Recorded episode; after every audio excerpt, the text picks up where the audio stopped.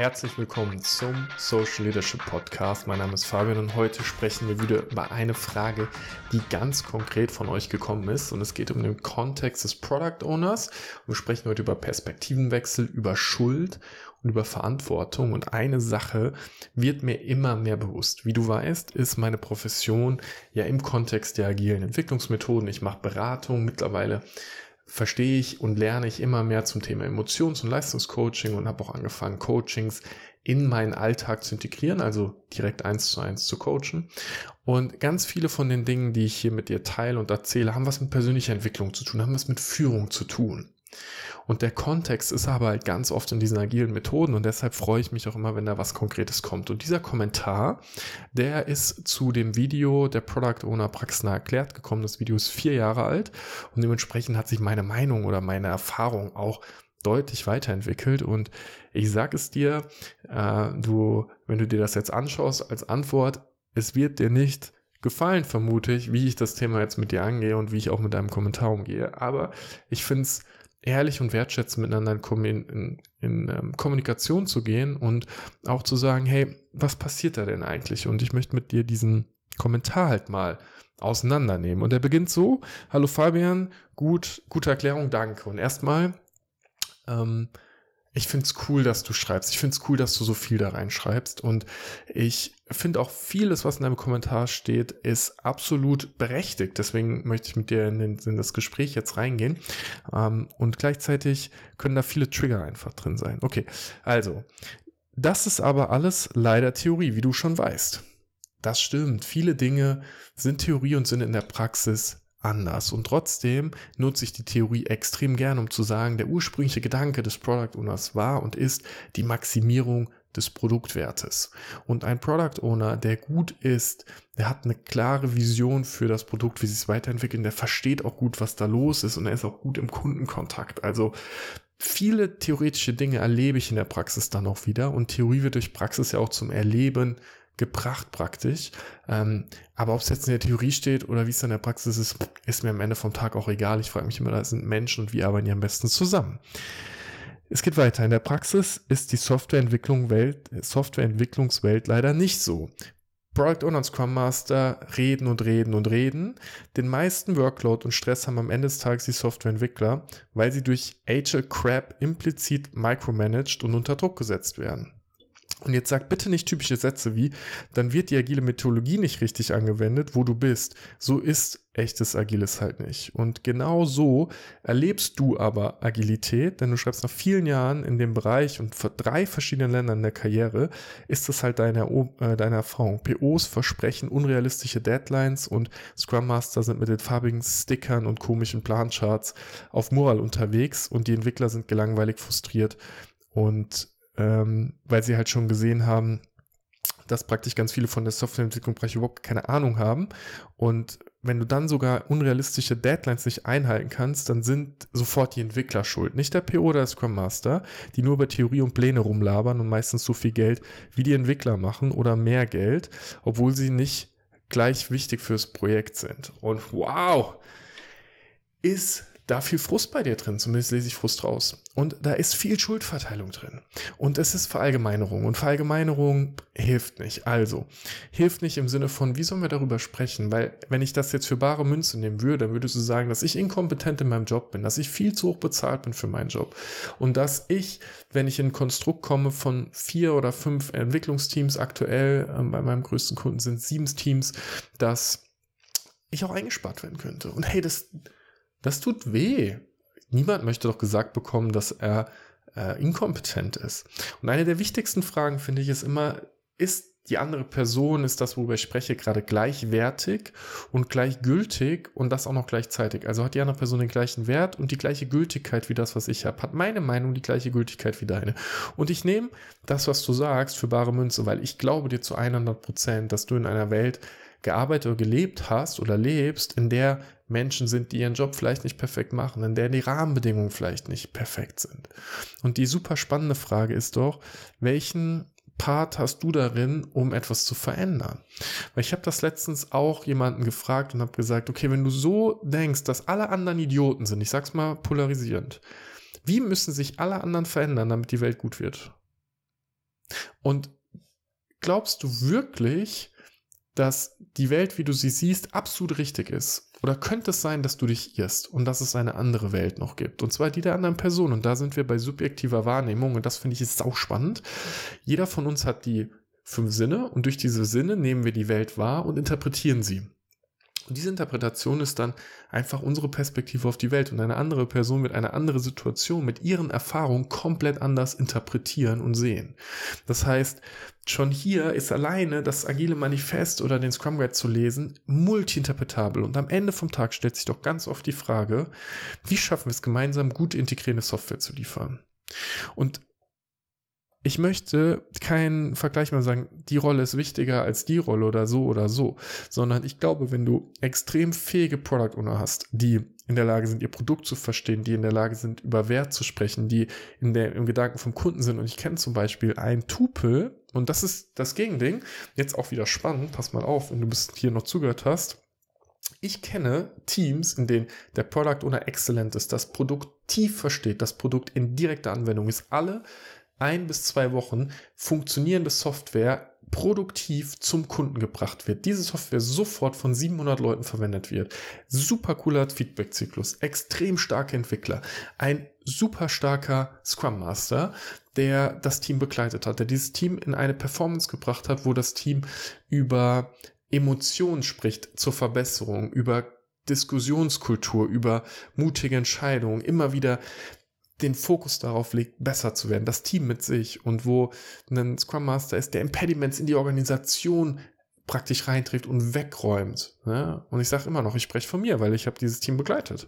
Ähm, und super fähiges Team, Paradebeispiel für exzellente Softwareentwicklung, weil, und ich definiere jetzt mal Paradebeispiel für exzellente Softwareentwicklung so, da ist ein Team, was die Verantwortung für ein Stück Software hat, was produktiv vom Kunden genutzt wird, wo es direkten Feedback, äh, direktes Feedback von dem Kunden geht und nah an den Kundenbedürfnissen das Produkt weiterentwickelt wird im Kontext und Rahmen der unternehmerischen Strategie. Das gibt's, das habe ich erlebt bei einem Team.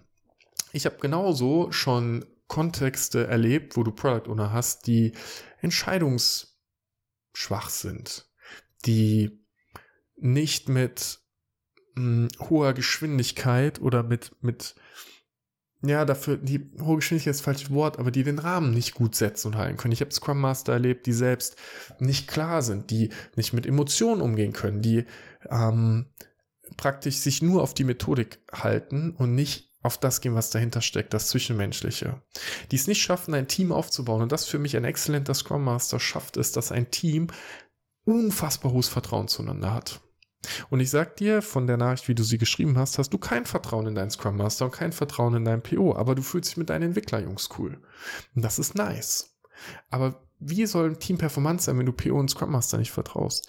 Und wo kommt denn dieses Lack of Vertrauen praktisch her am Ende vom Tag? Das finde ich ist eine spannende Frage. Und da kommen wir super schnell halt zur Verantwortung und zur Schuld. Schau mal, in dem Moment, wo du sagst, das wird falsch angewendet, der labert nur, der hat nur die Post-its, da ist kein Wert drin, wir müssen alles ausbaden, da wird nach oben unrealistische Deadline versprochen, das ist alles Schuldvergabe. Und Schuld ist das Gegenteil von Verantwortung. Jetzt kannst du sagen, ja, ist ja nicht meine Rolle, hier Verantwortung zu übernehmen. Okay, spannend. Aber was ist es denn für eine Haltung, sich so massiv ich massiv, ich übertreibe, zu beschweren, aber selbst nicht zur Verbesserung zuzutragen, nicht den anderen zu helfen, besser zu werden. Und wie kann es sein, dass in allen Umfeldern, in denen du warst, ich verallgemeinere auch, es so scheiße war? Ist dann wirklich, sind alle Umfelder scheiße oder ist vielleicht deine Perspektive auf diese Umfelder und dein Verständnis nicht das, was ideal ist? Weil ich kenne Menschen, die sagen, Scrum ist doof. Und ich kenne Menschen, die sagen, Scrum ist gut. Und am Ende vom Tag haben beide recht. Weil es ist ganz oft das, was du daraus machst. Das ist natürlich ein Standardspruch, aber schau mal, der ist Realität. Weil das, was wir daraus machen, die Interpretation, die wir von den Dingen haben, die ist halt, die ist maßgeblich dafür, ob wir uns mit den anderen einigen können oder nicht, weil die anderen haben diese Interpretation schon und desto größer die Gaps sind, desto beschissener wird's. Und jetzt ist die Frage, was möchtest du? Möchtest du in einem Umfeld sein, wo Performance entsteht oder in einem, wo du die ganze Zeit sagst, dass andere inkompetent sind? Und was heißt denn Inkompetenz schon wieder? Ne? Und guck mal, in dieser ganzen Diskussion bis jetzt spreche ich noch kein einziges Mal über das Agil oder das nicht agil. Und auch nicht über der Prozess ist eingehalten oder der Prozess nicht eingehalten. Wir reden nur über Perspektive.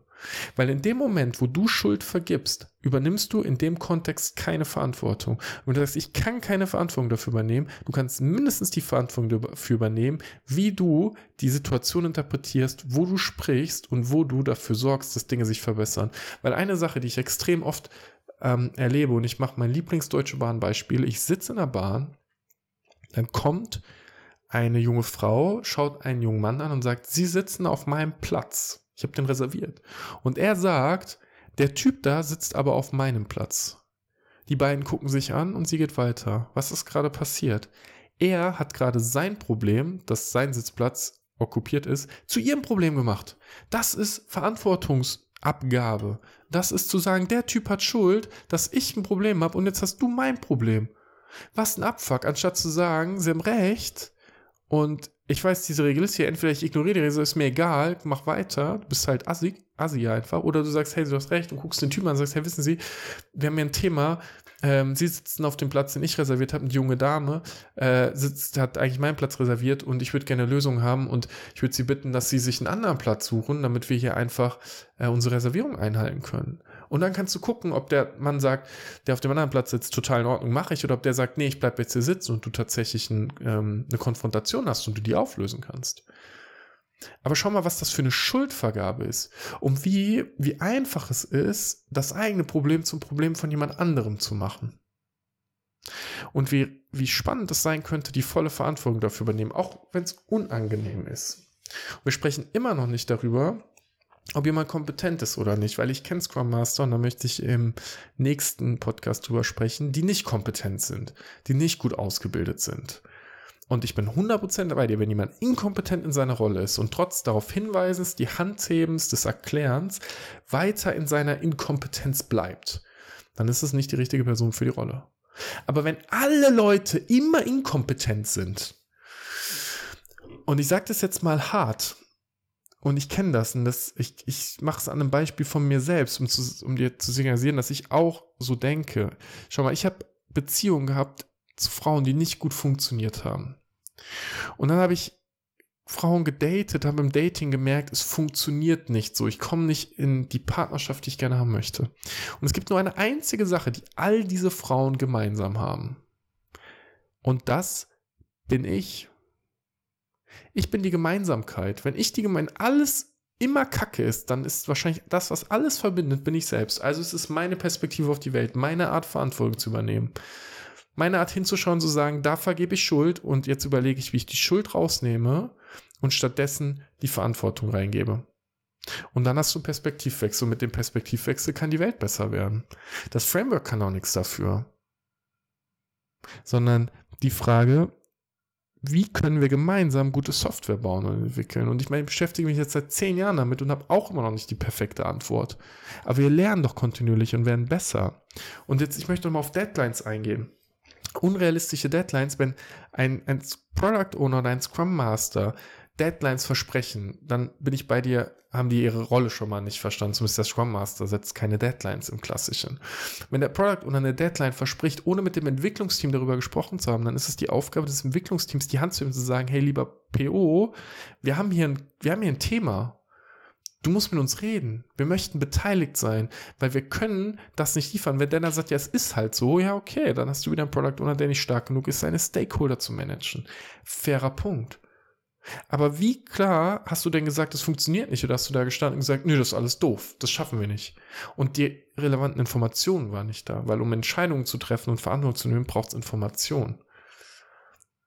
Und wenn Zeit dann vergeht, löst das meistens nichts, weil die Frage ist, habe ich Informationsgewinn in der Zeit? Wenn ich dann einen Scrum Master habe, der dem Team dabei helfen möchte zu reflektieren, aber die Hälfte hat gar keinen Bock, weil sie den Wert nicht erkennen.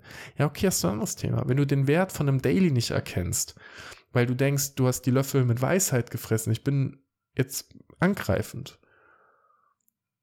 Und es ist nicht notwendig, mit deinem Teamkollegen darüber zu sprechen, ob ihr gestern alles dafür getan habt, das Sprintziel zu erreichen und morgen auch tun könnt. Okay. Ich kenne das noch, wenn wir im Handwerk auf Baustellen waren. Natürlich haben wir morgens zusammengestanden und gesagt, was müssen wir jetzt nächstes tun? Das Ziel ist, diese Woche mit der Baustelle fähig zu werden. Was muss getan werden? Und dann redest du über die Dinge, die getan werden müssen und dann geht's weiter. Das Problem ist, dass die meisten Daily Status Reports sind.